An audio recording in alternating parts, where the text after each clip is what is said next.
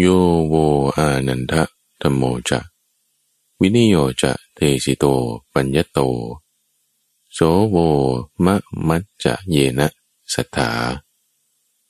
ดูก่อนนานนธรรมะและวินัยใด ที่เราตถาคตแสดงแล้ว บัญญัติแล้ว แก่พวกเถิดทั้งหลาย เมื่อเราปรินิพานแล้ว ธรรมะและวินัยนั้น จะเป็นศาสดาของพวกเถิดทั้งหลาย ยินดีต้อนรับสู่สถานีวิทยุกระจายเสียงแห่งประเทศไทย รวมกับมูลนิธิปัญญาภาวนานำเสนอรายการธรรมรับอรุณ ในทุกวันอังคารเป็นช่วงของจิตตวิเวกเป็นโอกาสที่เราจะมาฝึกทำจิตของเรา ให้มีความสงบ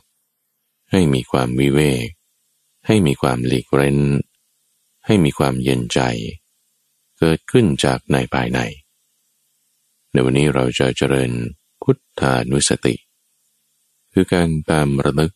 ถึงพระพุทธเจ้า เป็นบทแห่งธรรมที่ท่านได้ตรัสบอกไว้กับท่านพระอนุนเรามานึกถึงเหตุการณ์นั้น นึกถึงเหตุการณ์ที่ตอนพระพุทธเจ้าใกล้จะปรินิพพาน ตอนนั้นก็งอมมากแล้วท่านผู้ฟัง คนอายุแปดสิบหนังเหี่ยว ผมงอก เดินหลังค่อม ไปนี่ก็ช้าๆเคี้ยวอาหารนี่ก็ช้าๆกินได้แต่ข้าวต้มช่วงนั้น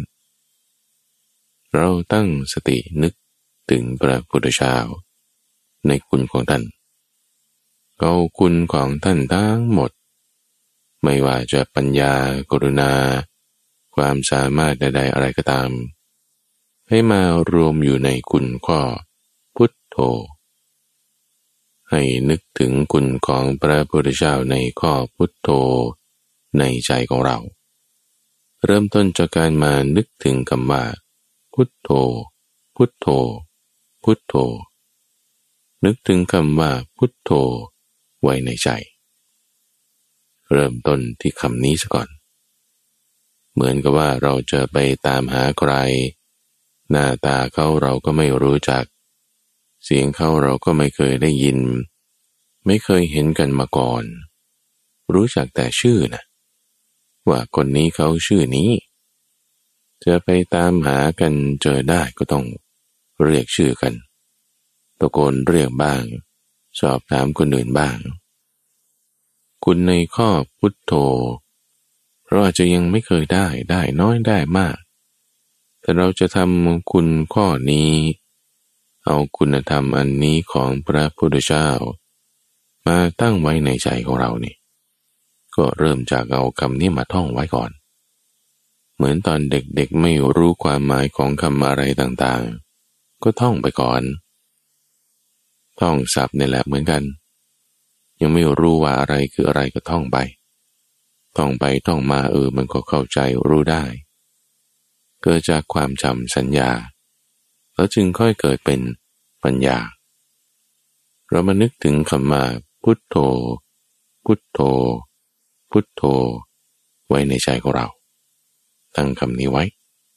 เพื่อที่จะให้จิตใจของเรานั้น ตั้งดิ่งอยู่ต่อกับพระพุทธเจ้า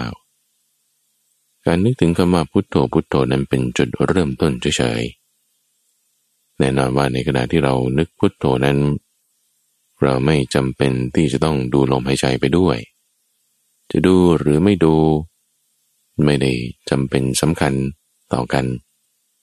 ไม่ใช่ว่าทำอันหนึ่งแล้วจะต้องทำอีกอันหนึ่งไปด้วย หรือว่าถ้ามีอันหนึ่งแล้วจะมีอีกอันหนึ่งไม่ได้ ไม่เกี่ยวกัน พราะอย่างเวลาคนที่เคยฝึกทำอาณาปานสติมานะตัมบูฟังนะบางทีเราก็นึกถึงเรื่องราวของพระพุทธเจ้าฟังพุทธประวัติ ฟังเรื่องราวพระสูตรอะไรต่างๆ ไปด้วยนะเอามันก็เจริญพร้อมกันไปได้ไงพุทธานุสติกับอาณาปานสติ ไม่ได้ขัดกันหรอก แต่ในที่นี้เราเอาอย่างเดียว เราไม่จำเป็นจะต้องดูลมหายใจไปด้วย จะดูหรือไม่ไม่มีปัญหาจะทำหรือไม่ไม่ใช่ประเด็น แต่ในที่นี้เรานึกพุทโธไปก่อนลองฝึกทำวิธีนี้ดู การฝึกการทำในวิธีการต่างๆ จะทำให้ เรามีประสบการณ์ในการปฏิบัติมากขึ้นทำวิธีนี้ก็ได้ทำวิธีนั้นก็ได้มีความคล่องแคล่ว มีความคล่องตัวสูง ในที่นี้เรามาฝึกดู พุทโธ พุทโธ พุทโธ ตั้งพุทโธไว้ในใจ ไม่ต้องบังคับกาย คือลมหายใจว่ามันจะต้องมาจังหวะเดียวกับพุทโธไม่เกี่ยว จะอันเดียวกันไม่อันเดียวกันไม่ใช่ประเด็น ไม่ต้องบังคับ เกรงคอเกรงไหลเกรงหลัง เกรงคิ้ว เกรงขา ไม่ต้องเกรงไหลไหลคอคิ้วขารวมถึงหลังด้วย ให้มันอย่างสบายสบายแล้วก็ไม่ต้องบังคับความคิด ความคิดเนี่ยมันตัวดี เรานึกพุทโธพุทโธเป็นอะไรอะ ก็คิดนั่นแหละ คุณคิดคำว่าพุทโธพุทโธเดี๋ยวความคิดอื่นมันก็ตามมาด้วยใช่ไหมล่ะ เออ นี่แหละมันจะได้เห็นกันชัดๆว่าในขณะที่เรานึกพุทโธพุทโธอยู่ มันมีความคิดอื่นแทรกเข้ามาได้ คนเรามันไม่ได้คิดความคิดเดียวตลอดเวลาเดี๋ยวนึกพุทโธแล้วในขณะที่นึกพุทโธแล้วก็เอวันนี้ฉันจะกินอะไรแล้วก็ฉันจะจะไปไหนพุทโธไม่ได้ลืมนะ แต่มันมาด้วยกัน อย่าลืมพุทโธ หรือถ้าลืมพุทโธไป นึกได้เมื่อไหร่ กลับมานึกพุทโธมานั้น ไม่ต้องไปพยายามบังคับความคิดว่า ความคิดนี้อย่าคิด บังคับว่าความคิดนี้ต้องคิด ถ้าบังคับความคิด เราจะปวดหัว ในที่นี้ให้เรามีการควบคุม ควบคุมกับบังคับไม่เหมือนกันจนเปรียบไว้เหมือนกับเวลาที่เราถือ ภาชนะที่เต็มด้วยน้ำถึงขอบปากมาเลย เช่นถือแก้ว แก้วนี่เต็มถึงปรีขอบปากมาเลยนี่นะ ถ้าจับแน่นเกินไปเกรงเกินไป มือสั่นนะ น้ำกระชอกหกได้ ถ้าจับหลวมมือเกินไปใช่ปะมันก็ถือไม่อยู่อะ ไม่มีแรงจับไม่มีแรงบีบ แก้วก็ตกแตกได้นะ แต่ต้องจับอย่างมีความมั่นคง ข้อมือนี่จะดิ้นไปดิ้นมาไม่ได้ ต้องเกรงขึ้น แต่เกรงมากก็ไม่ได้ มือมันจะสั่น ลักษณะนี้แหละทุกฝั่งเป็นการควบคุม หรือเปรียบเหมือนรถยนต์เอา รถยนต์นี่ถ้าคุณเบรกอย่างเดียว เหยียบเบรกมันจะไปไหนได้หรอมันก็ไปไม่ได้ หรือถ้าเร่งอย่างเดียวไม่เบรกเลย เอามันก็ไปไม่ได้เหมือนกันไปแล้วก็หยุดไม่ได้อุบัติเหตุ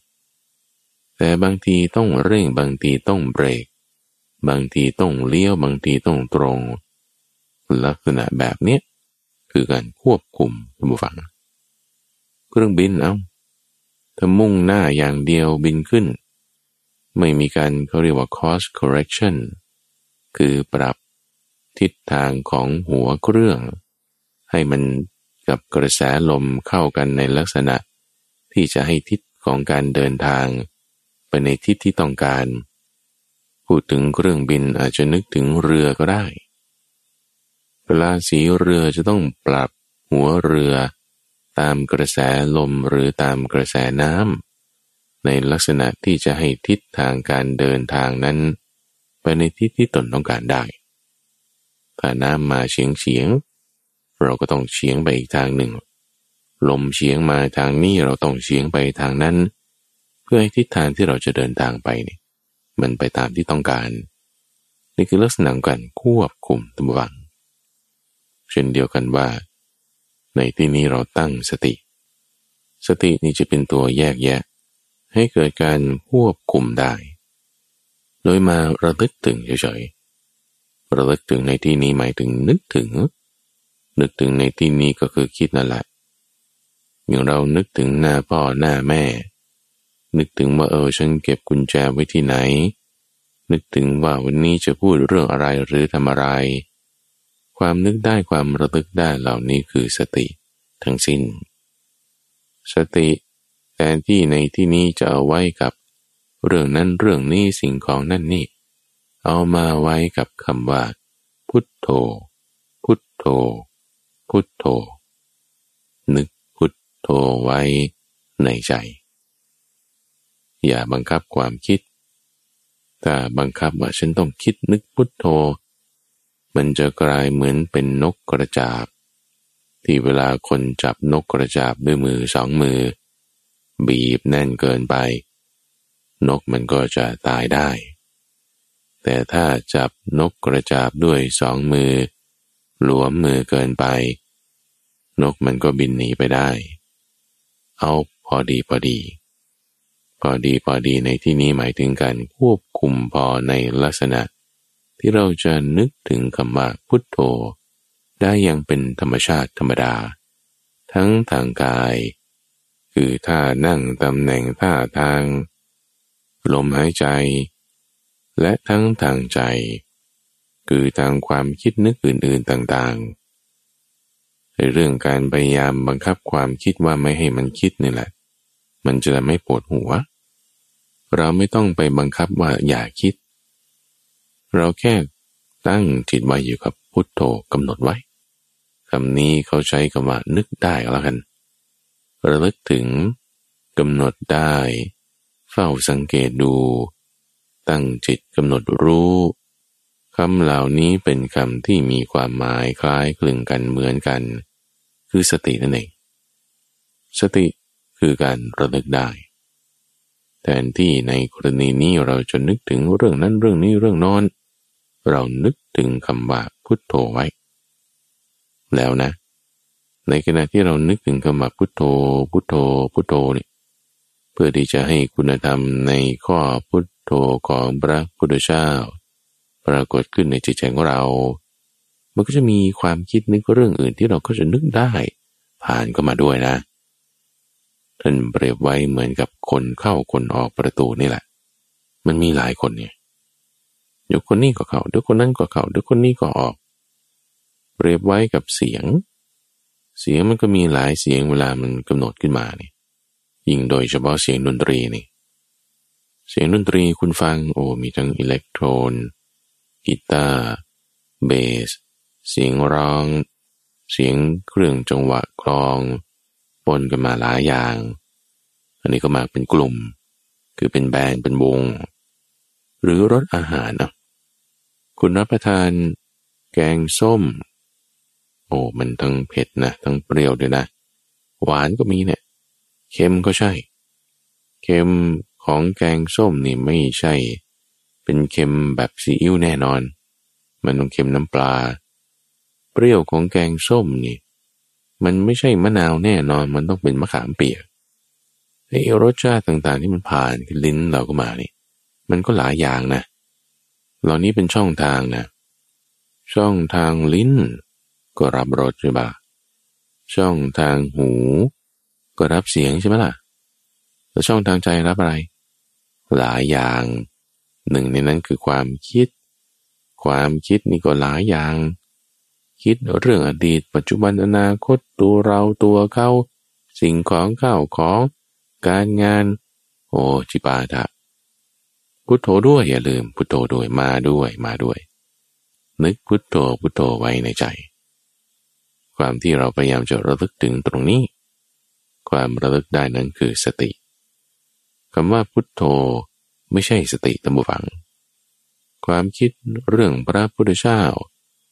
เรื่องพระธรรมเรื่องพระสงฆ์เรื่องสาวกความคิดเหล่านั้น ไม่ใช่สติ ไม่ใช่ แต่การระลึกถึงความคิดเหล่านั้นได้ ความนึกได้เนี่ยคือสติ แยกแยกกันให้ออกนะ แยกแยกกันให้ออก นึกพุทโธไว้ในใจ เหมือนป้อมยาม จะลมหายใจก็ตาม จะกำมาพุทโธก็ตาม ลมหายใจนั้นพุทโธนั้นไม่ใช่สติ แต่เป็นเหมือนกับป้อมยาม ที่ให้ยามคือสติมาอยู่ที่นี่ เฝ้าอะไร ประตูละประตูใจ ประตูหู ประตูลิ้น ประตูตา ตาหู จมูก ลิ้นกายห้าอย่างเหล่านี้ จะพุ่งลงรวม วิ่งเข้าสู่ประตูใจ เราตั้งสติไว้ที่ประตูใจ ก็จะรับสิ่งต่างๆเหล่านี้ ประตูแล้วยังไงก็มีคนเข้าคนออกคนเข้าคนออกก็คือเสียงกลิ่นรสผลทพะธรรมารม เข้ามาทางประตูใจ ถ้าไม่มียามคอยรักษาเฝ้า ตรวจตราดูแยกแยะ เดี๋ยวขโมยก็เข้าได้ เดี๋ยวสิ่งที่จะทำให้เกิดอกุศลธรรมก็เข้าได้บางทีก็ขโมยความดีของเราออกไป ขโมยสิ่งที่เป็นกุศลไป โนโนโนโนไม่ได้ไม่ได้ไม่ได้ เอาสติของเราเฝ้าเอาไว้ ห้ามคนที่ไม่ควรเข้า คืออกุศลธรรมทั้งหลาย อยู่ตรงไหน ตั้งยามขึ้นไว้ก่อนเถอะ ตั้งสติขึ้นไว้ก่อนเดี๋ยวมันจะค่อยเจอกัน ในที่นี้เริ่มจากการที่เรามานึกถึงคำว่าพุทโธพุทโธ ไว้ในใจของเรา ความคิดนะมันไม่ได้เป็นรูป มันไม่ได้มีตำแหน่งหรอก แต่ถ้าจะเอาตำแหน่งเอาท่ามกลางอกก็ได้ นึกถึงคำว่าพุทโธพุทโธไว้ท่ามกลางอก แต่ความคิดมันไม่ได้เป็นรูปเป็นเสียง หรือเป็นตำแหน่งอะไร เป็นเพียงความคิดเฉยๆพอเรานึกถึงตั้งอยู่กับ จดจ่อไว้กำหนดดู สังเกต ระลึกอยู่กับคำว่าพุทโธพุทโธแล้ว ไม่ต้องบังคับว่าอย่าคิด ความคิดอื่นๆใดๆ ไม่ได้บังคับกาย สติของเราก็จะมีกำลังค่อยๆ มากขึ้นมากขึ้น ตามกระบวนการของพุทธานุสติซึ่งเปรียบเทียบไว้ดูฝังเหมือนกับว่าเวลาเราเอาสัตว์หกชนิด มีนก มีสุนัขบ้าน มีสุนัขจิ้งจอกมีจระเข้ มีงู แล้วก็ลิง หกตัวนี้เปรียบเทียบกับ รูปเสียงกลิ่นรสโผฏฐะและธรรมารมเปรียบนกกับรูปปราะวัตินกตามันดี มองเห็นรูปจากที่ไกลๆได้ เปรียบสุนัขบ้าน เหมือนกับเสียง เพราะว่าหูมันดี มันได้ยินเสียงมนุษย์ รู้ว่าเขาเรียกชื่อ รู้ว่าเขาจะทำอะไรรู้ความหมาย เข้าใจความได้ เพราะหูมันดี เปรียบสุนัขจิ้งจอก กับกลิ่น เพราะว่าจมูกมันดีมันสามารถดมกลิ่นจากที่ไกล รู้ว่าตรงไหนมีซากศพ ห่างเป็นหลายๆกิโลมันก็ยังตามไปได้ เพราะจมูกมันดี เปรียบจระเข้ไว้กับลิ้น เพราะว่าจระเข้เวลามันกินอะไรเนี่ยมันกลืนเข้าไปเลย กลืนเข้าไปเลยเพราะลิ้นมันสั้นนิดเดียว ลิ้นมันสั้นนิดเดียวจะลิ้มรสเนี่ยมันก็ต้องกลืนเข้าไปละมันถึงจะรู้ได้ ใส่ปากเฉยไม่รู้ เขาจึงเอาจระเข้เปรียบไว้กับลิ้น เปรียบงูไว้กับกาย เพราะว่างูมันไม่มีขา เวลามันเดินไปไหน ก็ตัวไถไปเขาเรียกกิริยาที่เอาตัวไถไปว่าการเลื้อย จึงเอางูเปรียบไว้กับกาย เปรียบลิงไว้กับธรรมารมที่ธรรมารมเวลาเดี๋ยวมันก็เกิดขึ้นแล้วมันก็ดับไป เหมือนลิงมันไม่อยู่นิ่ง มันชอบวิ่งไปมา ในช่องทางใจมันก็จึงมีธรรมารมเกิดขึ้นปุ๊บปั๊บปุ๊บปั๊บเป็นความคิดเป็นความรู้สึกต่างๆมากมาย ตาหูจมูกลิ้นกายและใจ รูปเสียงกลิ่นรสผลตภะธรรมารมเปรียบเทียบกับสัตว์หกชนิด ถ้าจิตของเราไม่มีอะไรรักษานะทุกฝังนะ จิตมันก็จะไปหารูปผ่านต่างๆ ถ้าจิตของเราไม่มีอะไรรักษา มันก็จะไปเกลือกลั้วในเสียงผ่านทางหู ถ้าจิตของเราไม่มีอะไรรักษา มันก็จะไปเกลือกกลั้วกลิ่น ผ่านทางจมูกที่มันมานี่แหละ แต่จิตของเราไม่มีอะไรรักษาเดี๋ยวมันก็จะเพลินไปตามรสที่ผ่านทางลิ้น สัมผัสผ่านทางกาย ความคิดนึกธรรมารมผ่านทางใจ เหมือน นกที่มันก็จะบินขึ้นฟ้านี่แหละ นกคือรูปใช่ไหมล่ะ ฟ้าคือตา รูปผ่านต่างสุนัขบ้านมันก็จะวิ่งเข้าไปในหมู่บ้านละได้ยินเสียงเจ้าของเรียก บ้านนั่นก็คือหู สุนัขกก็คือเสียง จิตเราก็จะไปตามนั้น สุนัขจิ้งจอก คือกลิ่น มันก็จะไปสู่ป่าช้าหีดิบ ที่เก็บซากศพพอมันได้กลิ่น คือมันก็จะไปทางจมูก กลิ่นต้องไปทางนั้นเท่านั้นจระเข้มันก็จะลงน้ำละ่ะ เพราะนั่นเป็นที่อยู่ของมัน เหมือนกลิ่นมันก็จะต้องไปทางจมูก ไปทางหูไปทางลิ้นไม่ได้ กลิ่นต้องเข้าจมูกเท่านั้น จระเข้ก็ต้องลงน้ำงูก็ต้องเข้าจอมปลวกเป็นรูของเขา เหมือนกันกับโหทพะ สัมผัสทางกายมันจะไป เข้าตาได้ไงมันก็ต้องไปทางกาย ธรรมชาติก็เป็นอย่างนั้น เหมือนกับความคิดนึกต้องเกิดขึ้นในช่องทางใจ ลิงก็ต้องไปป่า ลิงคือธรรมารม เข้าสู่ป่าคือใจ หลายอย่างอยู่ในนี้มันก็ไป เป็นธรรมชาติ ที่ว่าจิตของเราจะเผลอเพลินถูกดึงไปได้ แต่ว่า ถ้าเรานำสัตว์หกชนิดเหล่านั้น มาผูกด้วยเชือก ที่มีความเหนียวมีความแน่นหนา มีความมั่นคง แล้วก็มาผูกไว้กับเสาเขื่อนเสาหลัก สัตว์ทั้งหกชนิดเหล่านั้นจะไปไม่ได้ เสาเขื่อนเสาหลักในที่นี้คือสติ เราจะให้สติเกิดได้ เราใช้เครื่องมือคือ พุทโธ สติไม่ใช่พุทโธ แต่ว่าการนึกถึงพุทโธนั้นคือ สติ การนึกได้การระลึกได้เป็นเหมือนกับเสาพอเรานึกถึงพุทโธพุทโธขึ้นมา สติก็จะมีกำลังมากขึ้นตามกระบวนการของพุทธานุสติ สติที่มีกำลังมากขึ้นหมายถึงเสาที่มีความแน่นหนามั่นคง สามารถที่จะปลูกสัตว์หกชนิดเหล่านั้นต่อให้มันมีกำลังมาก มันก็จะไปไม่ได้เปรียบเทียบส่วนต่างนะทุกฝังแต่ว่าเสามันไม่มั่นคงอะเสาเป็นเสาแบบไม้ลวก เป็นไม้ไผ่ธรรมดาสี่เล็กๆปักลงบนกองแกลบ หรือบนดินเลนปักลงไปก็ปักไม่ลึกจะเอาสัตว์หกชนิด โอ้ย ไม่ต้องพูดถึง นกหรือสุนัขจิงจอกแล้วเอาแค่ว่าลมพัดนี่ ลมพัดวุ่นวุ่นมาอ้าวอ้าวลมแล้ว ลมแล้ว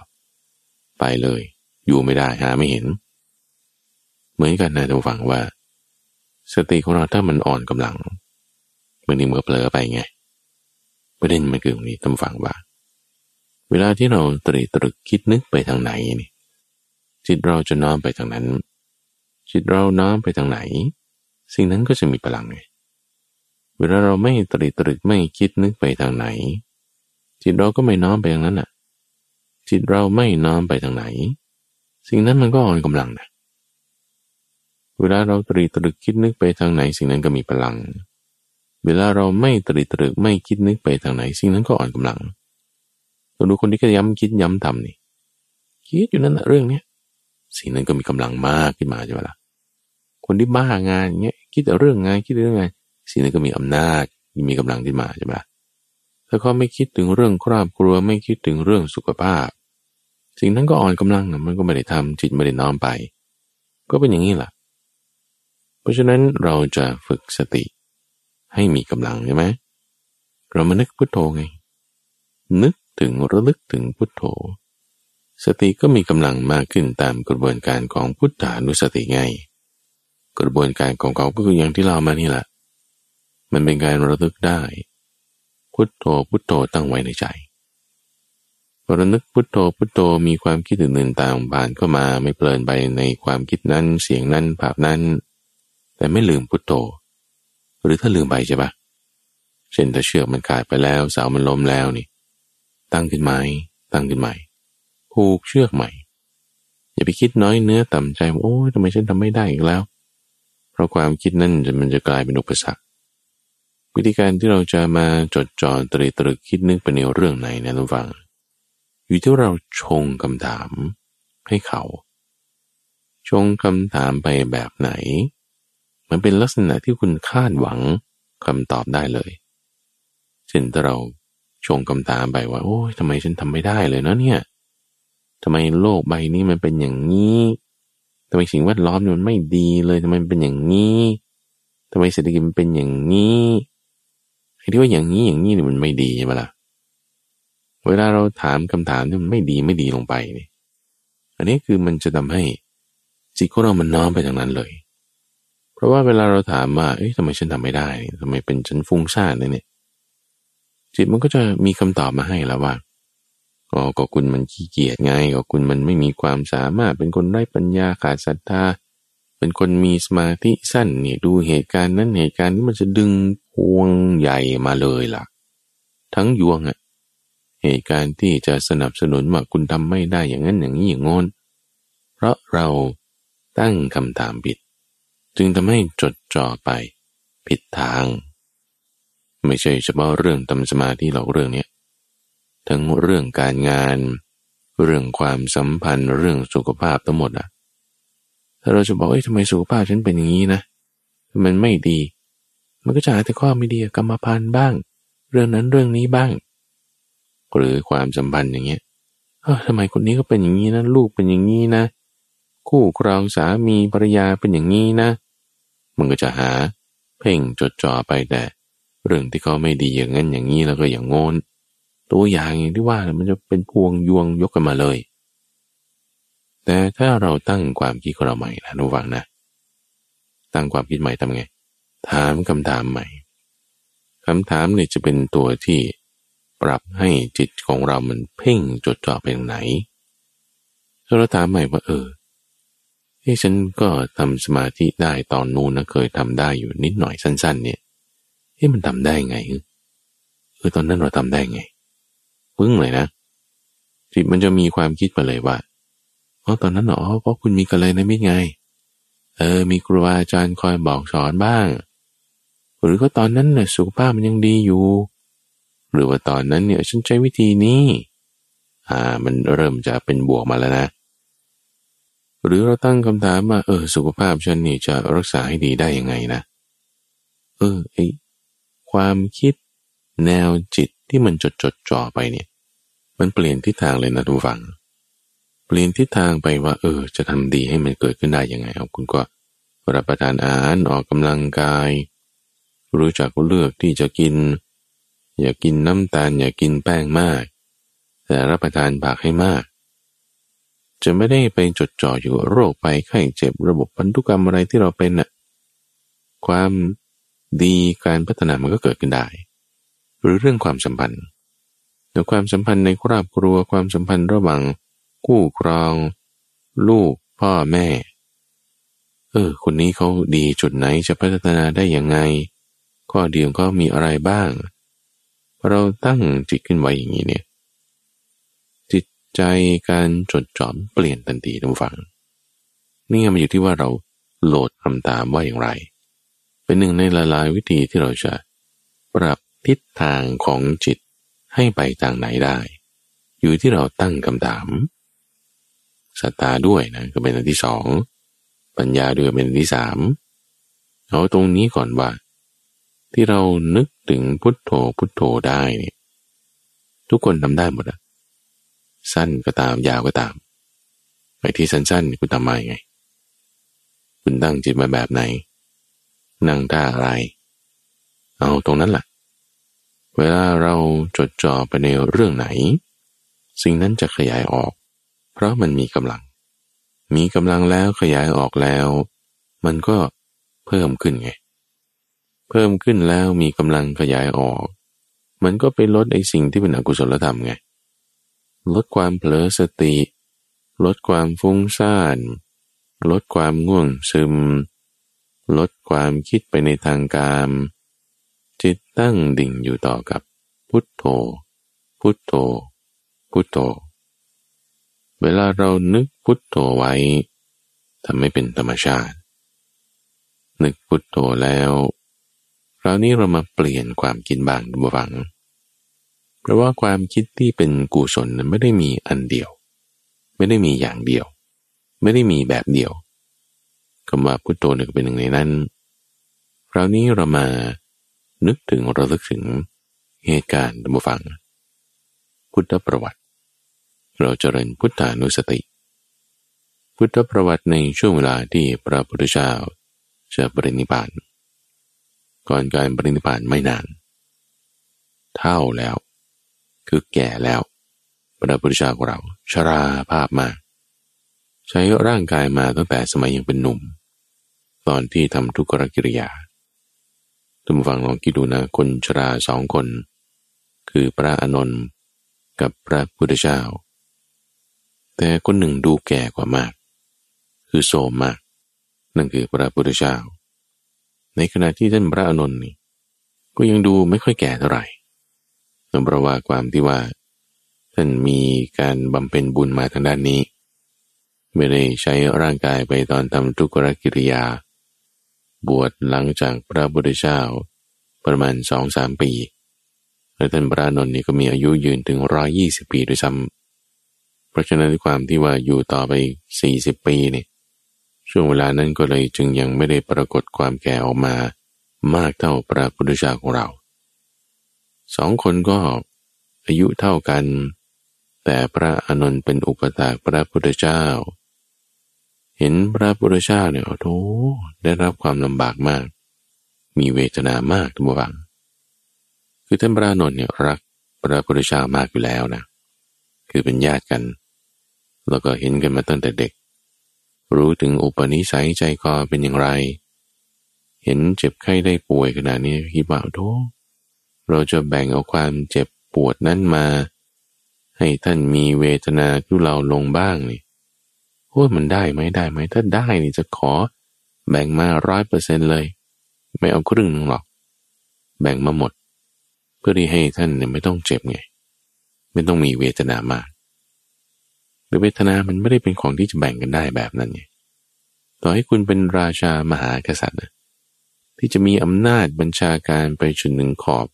ของมหาสมุทรทั่วทุกทิศทาง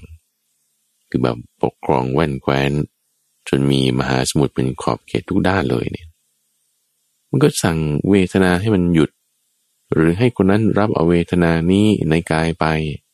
มันไม่ได้ใช่ปะละ่ะทำไมอะ ก็เหตุของมันมาเป็นอย่างนี้ เหตุมันเกิดจากปัสสะปัสสะอยู่ที่กาย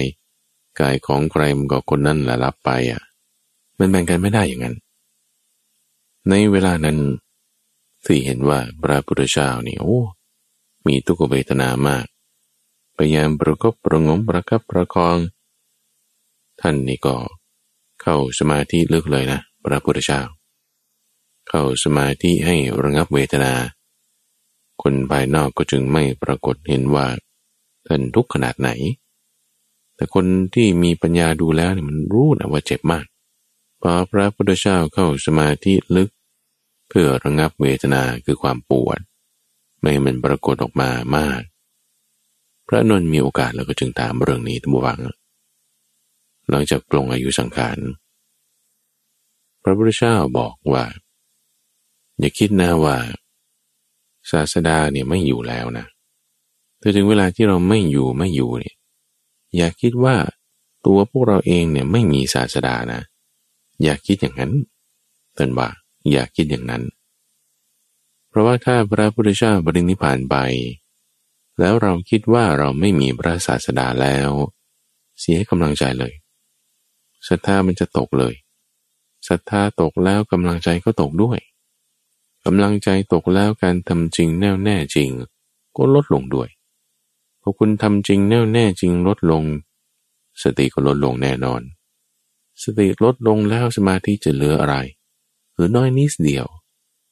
สมาธิมีนิดเดียวแล้วปัญญาจะเหลืออะไร ไม่เหลือเลย แต่ถ้ามีความมั่นใจ ว่าผู้สอนอย่างอยู่ อย่าพึ่งเศร้าใจท้อใจ เสียกำลังใจว่า ผู้สอนคือศาสดาไม่มี แล้วใครล่ะคือผู้สอนก็พระพุทธเจ้าจะปรินิพานแล้วนี่ ตั้งใครไว้ต่อ ให้ใครเป็นศาสดาท่านจึงบอกท่านพระนนท์ว่าธรรมะและวินัยอันนี้ล่ะ ที่ได้บอกแล้วสอนแล้วนี่แหละบัญญัติขึ้นมาแต่งตั้งเปิดเผยจำแนกแจกแจง เปรียบเทียบส่วนเหมือนส่วนต่างกำหนดบทเพียนชนะด้วยความรัดกุมรอบครอบไม่ละหลวม มีทั้งตัวอย่างการใช้งาน ทั้งภาษาทั้งการออกเสียงทั้งความหมายที่ลึกซึ้ง ธรรมะเหล่านี้ละ่ะ วินัยเหล่านี้ละ่ะ ที่จะเป็นศาสดาตันว่าศาสดาหมายถึงผู้สอน ธรรมะหมายถึงคำสอน ก็เอาธรรมะที่ท่านสอนไว้แล้วนี่แหละ มาเป็นศาสดาคือผู้สอนแทนตรงนี้ก็หมายความว่าธรรมโมคือพุทโธดิก็ถ้าพุทโธคุณหมายถึงตัวพระพุทธเจ้าอันนี้ใช่เลย แต่พุทโธอย่างไรก็ตามมันไม่ได้มีความหมายถึงแค่เฉพาะตัวพระพุทธเจ้าตัวนั้นเนี่ยพุทโธนี่จริง ๆ แล้วหมายถึงการตรัสรู้นะของพระพุทธเจ้า ตัวพระพุทธเจ้าตรัสรู้แล้ว เปล่งเสียงบอกพยัญชนะอะไรออกมานั่นคือธรรมโมไง เอาสิ่งที่บัญญัติ เอาสิ่งที่แสดง นั่นแหละมาเป็นศาสดา มาเป็นผู้ที่เราจะเคารพบูชา บูชาศาสดา บูชาคำสอนบูชาการปฏิบัติ บูชาศาสดาคือพุทโธ บูชาคำสอนคือธรรมโม บูชาการปฏิบัติคือสังโฆ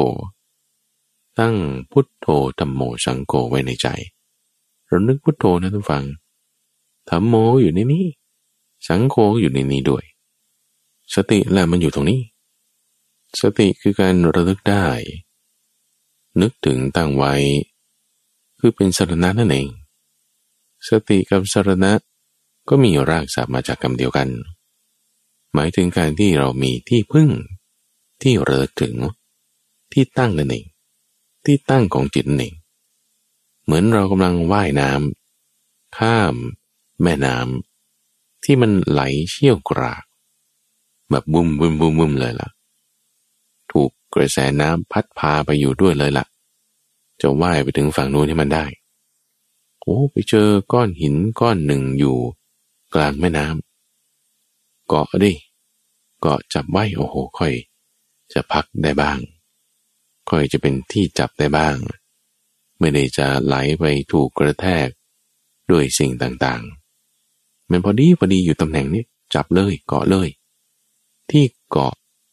ที่จับที่ตั้ง นี่แหละคือสารณะนี่แหละคือสติ เราพุทโธเป็นที่เกาะเราทำโมสังโฆเป็นที่เกาะ ที่พึ่ง ที่เกาะที่พึ่งไม่ใช่ยึดนะ เพราะยึดนี่มันคือความยึดถือคืออุปาทาน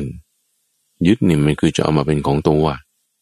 แต่เราเกาะไว้นี่เราเตรียมพร้อมที่เราจะปล่อยเพื่อที่จะไปถึงฝั่งนู้นนะ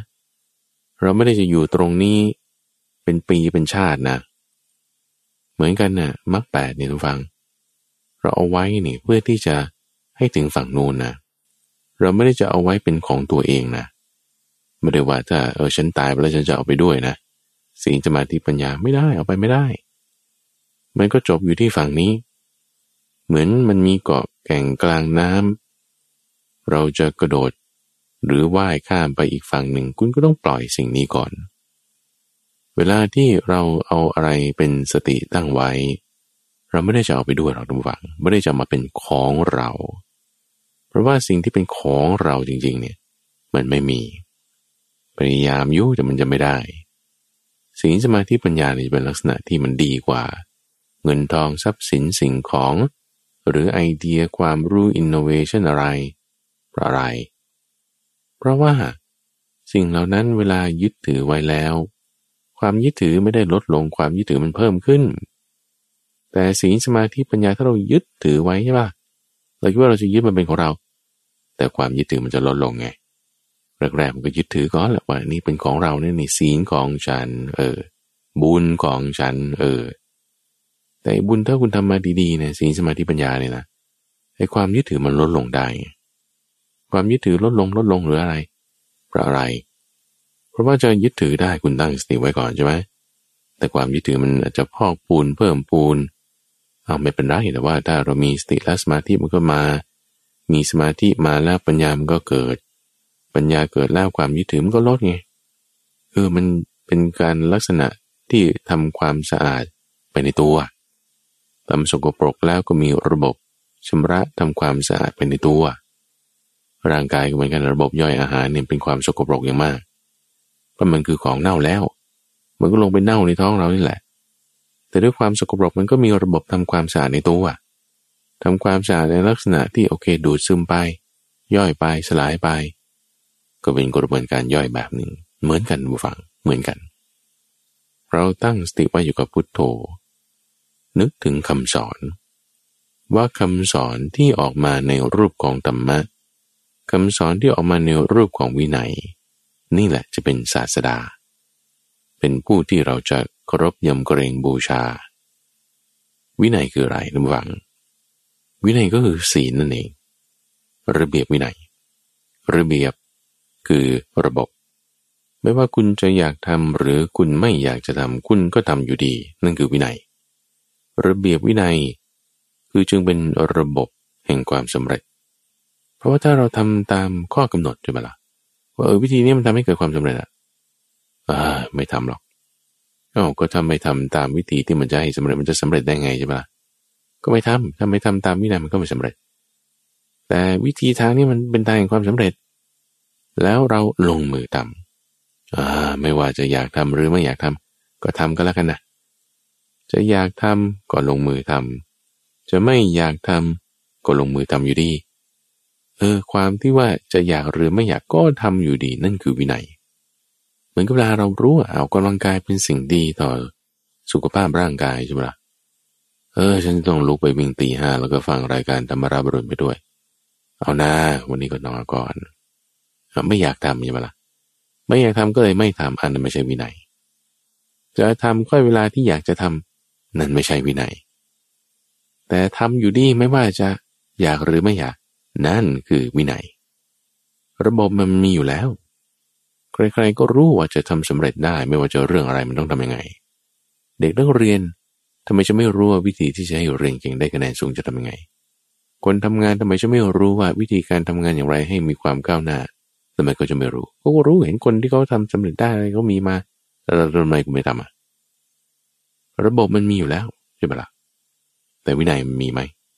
เอออยากทำจึงค่อยทำก็ฉันไม่อยากสำเร็จแบบนั้นในข้ออ้างเฉยถ้าระบบระเบียบมันมีอยู่แล้ว เรามีวินัยเราทำสำเร็จได้ วินัยเนี่ยจึงเป็นความสามารถ ที่จะลงมือทำในสิ่งที่ต้องทำในเวลาที่เราจะต้องทำ ไม่ว่าเราจะอยากทำหรือไม่อยากทำก็ตาม มีวินัยนะ วินัยเนี่ยมันจึงเป็นการฝึกไง คือถ้าเราจะทำในเวลาที่เราอยากหรือไม่อยาก นั่นคือมันไม่ได้เป็นปกติไงใช่ไหมละ่ะ แต่ถ้าถึงเวลาต้องทำในสิ่งที่ควรทำคุณก็ลงมือทำเลย มันเป็นปกติเลยไง ไม่ได้ต้องพูดถึงว่าฉันอยากจะทำหรือไม่อยากทำสีนี่แหละทุกฝั่งมันจึงเป็นเรื่องปกติเเป็นความปกติที่ว่าเออฉันก็ทำอย่างนี้ฉันก็ทำตามระบบอย่างนี้นั่นคือวินัยทำตามระบบอย่างเป็นปกติ คือศีล ศีลกับวินัยมันจึงอย่างเดียวกัน ศีลหมายถึงความเป็นปกติ ตามระบบ มันก็คือระเบียบวินัยไง วินัยที่พระพุทธเจ้าบัญญัติถ้าสำหรับกรวาสกฤหัสเขาหลวมหลวมง่าย ๆ สบายๆคือศีลห้า จะฆ่าสัตว์โนโนโนก็ฉันไม่ได้ฆ่าเป็นปกติ คือแต่ว่าจะจะตบยุงฆ่าสัตว์สัตว์เล็กหรือสัตว์ใหญ่เนี่ยโอ้ทำไม่ได้ ปกติฉันเป็นอย่างนี้ ไม่ได้ว่าจะอยากหรือไม่อยากคือไม่ได้คิดเลย หรือจะประพฤติผิดในการดื่มสุราเมรัยแกล้งกล่าวเท็จ ลักเล็กขโมยน้อยฉกจิงวิ่งราว ไม่ได้เป็นอุปนิสัยที่จะแบบว่า หยิบจับของคนอื่นไม่เป็นไงไม่ได้จะถือเอาของเขาโดยที่เขาไม่ได้ให้ ความที่ว่าจิตเรามันไม่ได้น้อมไปทำอย่างเป็นธรรมชาตินี่นั่นคือศีลแต่นี้สำหรับคนที่มันยังไม่ได้เป็นธรรมชาติบางทีมันก็ต้องฝืนซะก่อนไงฉันมักจะพูดโกหกอยู่เรื่อยอต้องมีสติดึงเอาไว้ สติเราตั้งเอาไว้ จิตมันจะมีกำลังมีความระลึกได้แต่จริงแน่ๆจริงมันก็จะดีขึ้นมาสำเร็จขึ้นมา แต่สำหรับพระเจ้าพระสงฆ์นักบวชก็จะเริ่มตั้งแต่ศีลแปดขึ้นไป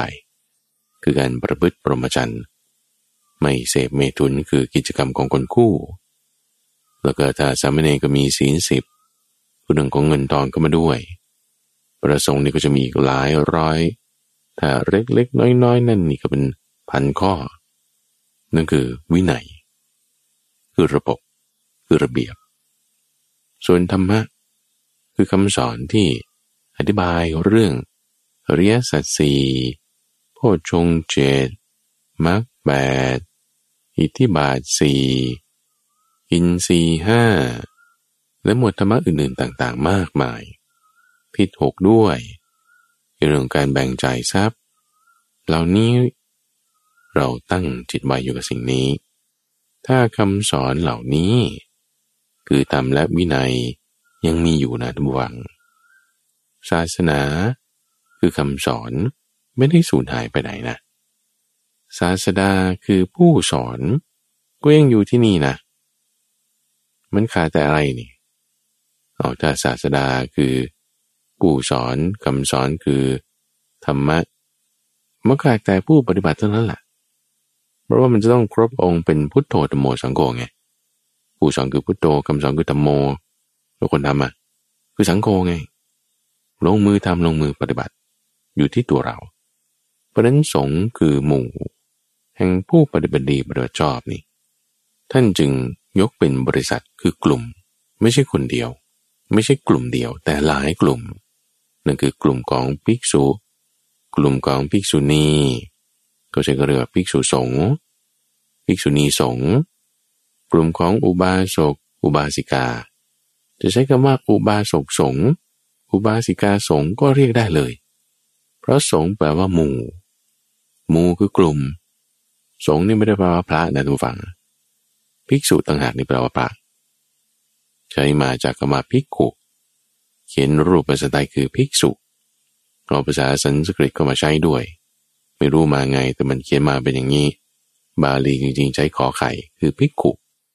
แต่คำว่าสงหมายถึงหมู่ หมู่พระภิกษุใช้คำว่าภิกษุสงฆ์หมู่อุบาสกใช้คำว่าอุบาสกสงฆ์หมู่อุบาสิกาใช้คำว่าอุบาสิกาสงฆ์ก็ได้ สังโฆนี่หมายถึงหมู่ไม่ได้เจาะจงคนใดคนหนึ่ง เจาะจงเอา หมู่ที่ปฏิบัติดีปฏิบัติชอบตามคำสอนของพระพุทธเจ้าเจาะจงตรงนี้ ไม่ว่าบุคคลนั้นจะ นุ่งขาวห่มขาวยังบริโภคกาม นุ่งขาวห่มขาว ประพฤติปรมจันทร์หรือว่านุ่งผ้าย้อมน้ำฝาดโกนผม เป็นนักบวชได้หมด แล้วก็ไม่ใช่แค่มนุษย์ที่เป็นสี่บริษัทนี้ ยังรวมถึงเทวดาถึงพรหมด้วย ที่เขาก็ปฏิบัติธรรมเหมือนกันนะผู้ฟัง เทวดาที่ไม่ปฏิบัติธรรมก็มีนะ เทวดาที่ไม่รักษาศีลอย่างเช่นพวกยักษ์ หรือเทวดาบางเหล่าก็มีมิจฉาทิฏฐิ แต่เทวดาที่เขารักษาศีลมีสัมมาทิฏฐิก็มี นั่นก็ช่วยรักษาศาสนา รักษาคำสอน ยังมีพุทโธธรรมโมสังโฆไม่เสื่อมไปไหนอยู่ในจิตใจ เรามานึกถึงคำสอนต่างๆ เหล่านี้ คือธรรมะและวินัย ที่ท่านบัญญัติไว้ ก่อนที่จะปรินิพพาน พระพุทธเจ้าของเราเนี่ยท่านเป็นผู้เชี่ยวชาญ ในด้านความเสื่อม ในด้านความไม่เที่ยงอยู่แล้ว เพราะฉะนั้นเวลาท่านบัญญัติแต่งตั้งเปิดเผยอะไรเนี่ยจึงดีไซน์มาออกแบบไว้กำหนดรู้วางแผนน้อยตั้งแต่แรก ว่าจะทำยังไงให้ศาสนาเนี่ยมันไม่เสื่อมไปไวจึงบัญญัติเรื่องวินัยขึ้นมา บทเพียนชนะนี้มีความรัดกุมรอบคอบไม่หละหลวม ออกแบบภาษาในการที่จะใช้สืบทอดคำสอน ให้มันต้องเป๊ะๆตลอดเรื่อยไป คือถ้าสมมติว่าไม่ได้มีระบบคำสอนที่เป็นปาลีภาษาเนี่ยฟังคำสอนนี่มันเพี้ยนไปหมดแล้ว ดูอย่างพุทธศาสนาในสายมหายานนี่เราเห็นได้ว่าคำสอนทำไมมันพิสดารแปลก เพี้ยนไปในอีกหลายเรื่องเลยนะ ทั้งเรื่องอะไรที่มันบางทีมันไม่ลงรับกันนะนั่นเพราะว่ามันเพี้ยนไปไง แต่ถ้าเราสืบทอดต่อกันมาอย่างดีในนี้มันจะช่วยรักษาได้ เพราะฉะนั้นเวลาที่เรามานึกพุทโธนึกถึงคำสอน ให้เรามีกำลังใจทุกฝัง ว่าตราบใดที่เรามีสติตั้งไว้นี่คำสอนยังอยู่ที่เรานะคำสอนตั้งไว้อยู่มีพุทโธธรรมโมสังโฆอยู่ที่นี่ เราเป็นหนึ่งในผู้ที่รักษาคำสอน เป็นหนึ่งในผู้ที่ปฏิบัติตามโอวาทยังระลึกถึงพระศาสดา ผู้ที่บอกสอนเอาไว้อยู่ นึกถึงตั้งจิตไว้แล้ว ให้เราเจริญเมตตาภาวนาผู้ฟัง ในตอนท้ายของการปฏิบัติ วันนี้เราให้แผ่เมตตาไป ให้เรานึกถึงบุญกุศลที่เราได้ทำมาในวันนี้ จากการเจริญพุทธานุสติ คือการตามระลึกถึงพระพุทธเจ้า ได้ไตรตรองใกล้ครวนในพุทธประวัติทำความเข้าใจแยกแยะเรื่องสติ มีความเข้าใจในเรื่องปัญญา เรานึกถึงบุญกุศลที่เราได้ทำมาในวันนี้ เราก็ไม่ได้ฆ่าสัตว์นะศีลเราก็มีใช่ไหมละ่ะเออจิตเราก็ตั้งสติไว้กับโตใช่ไหมละ่ะปัญญาเราก็เห็นความแตกต่างของสิ่งต่าง ๆนะนี่เป็นบุญพอเรานึกถึงบุญกุศลข้อนี้ตรงฟัง จะทำให้จิตของเรานั้นตั้งอยู่ได้ดีดำรงอยู่ได้ดีในภายในพอเรามีจิตที่ตั้งอยู่ดำรงอยู่ได้ดีในภายใน ให้กำหนดจิตด้วยเมตตา ให้สร้างจิตที่ประกอบด้วยเมตตาดวงหนึ่ง ขึ้นมาในช่องทางใจของเรา สร้างจิตที่ประกอบด้วยเมตตาทำยังไงถ้าให้นึกถึงเวลาที่แม่ คือมารดา คลอดลูกคนแรก ออกจากคันกองตน ออกมาแล้วโธความเจ็บมีมากมายปานใดนี่ หายเป็นปลิดทิ้ง เพราะเขาเอาลูกที่เพิ่งคลอดออกจากคันของตน มาให้อุ้ม อุ้มอยู่บนอกนี่ โอ้ยมันจะมีจิตใจปราบเลื่อมยินดี มีความรักความเมตตากับลูกนั้น หวังว่าเออให้ลูกคนนี้มันได้ดี มีความสำเร็จมีความสุข ร้องไห้อยู่ก็อย่าได้ทุกข์ร้องไห้อยู่ก็ให้เป็นสุข กินอยู่เดินอยู่อะไรให้เป็นสุขมีจิตเมตตาแบบนั้น ตั้งจิตไว้แบบนี้แล้วก็แผ่เมตตาไปตั้งฟัง แผ่เมตตาไปเริ่มจากตัวของเรา แผ่เมตตาให้ตัวเอง คือขอให้ข้าพเจ้า จงปราศจากการผูกเวร ปราศจากความเกลียด ปราศจากความโกรธ และรักษาตนให้มีแต่ความสุขกาย สุขใจเจิด ด้วยจิตอันเป็นไปด้วยกับเมตตา ก็ให้มารดาบิดา ครูอาจารย์ ญาติพี่น้อง และคนทั้งหลาย ขอจงปราศจากการผูกเวร ปราศจากความเกลียด ปราศจากความโกรธ ก็ให้รักษาตน ให้มีแต่ความสุขกาย สุขใจเถิด ก็ให้อรากาเทวดาภูมิเทวดา รุกเทวดา อากาศเทวดาขอจงปราศจากการผูกเวร ปราศจากความเกลียด ปราศจากความโกรธ ก็ให้รักษาตน ให้มีแต่ความสุขกาย สุขใจเถิด ด้วยจิตอันเป็นไปด้วยกับเมตตา ด้วยจิตอันเป็นไปด้วยกับมุทิตา ด้วยจิตอันเป็นไปด้วยกับอุเบขา อันไม่มีเวรไม่มีปยาบาท เป็นจิตกว้างขวาง ประกอบด้วยคุณอันใหญ่หลวงยังไม่มีประมาณ ให้แผ่ไปยังสรรพสัตว์ทั้งหลาย ในทิศตะวันออกทิศตะวันออกเฉียงใต้ทิศใต้ทิศตะวันตกเฉียงใต้ทิศตะวันตกทิศตะวันตกเฉียงเหนือ ทิศเหนือทิศตะวันออกเฉียงเหนือ ทิศเบื้องบนและทิศเบื้องล่าง ขอให้สรรพสัตว์ผู้มีชีวิตทั้งหลาย สัตว์บุคคล ผู้มีตัวตนทั้งหมด ทั้งหญิงและชาย พระอริยเจ้าทั้งหลาย และอนาริยชน ผู้ยังไม่หลุดพ้น เหล่ามนุษย์และอมนุษย์ เทวดาและเปรตทั้งหมดทั้งสิน้น ขอจงปราศจากการผูกเวร ปราศจากความเกลียด ปราศจากความโกรธ ขอให้รักษาตน ให้มีแต่ความสุขกาย สุขใจเถิด มารดาถนอมบุตรคนเดียว ผู้เกิดในตน ด้วยการยอมสละชีวิตของตนแทนฉันใด เธอพึงเจริญเมตตาจิต อันกว้างขวาง อันหาประมาณไม่ได้ ในสัตว์ทั้งปวง แม้ฉันนั้นเหมือนกันขอให้สรรพสัตว์ทั้งหลาย จงมีความสุข จงมีความเกษม จงมีความเจริญขออย่าได้ประสบความชั่วร้ายใดๆเลย ก็อย่าได้ประสบความเศร้าโศก อันใดเลย ก็อย่าได้มีความทุกข์ใดๆเลย ก็ให้สรรพสัตว์ทั้งหลายจงมีความสุข จงมีความเกษม จงมีความเจริญและที่ท่านได้รับฟังจบไปนั้น คือช่วงของจิตตวิเวกเป็นการทำจิตให้มีความสงบ เป็นการฝึกปฏิบัติธรรม ให้มีความวิเวกหลีกเล่นอยู่ในใจ ในรายการธรรมาราบรุณ โดยมูลนิธิปัญญาภาวนา กับพระมหาไพบูรณ์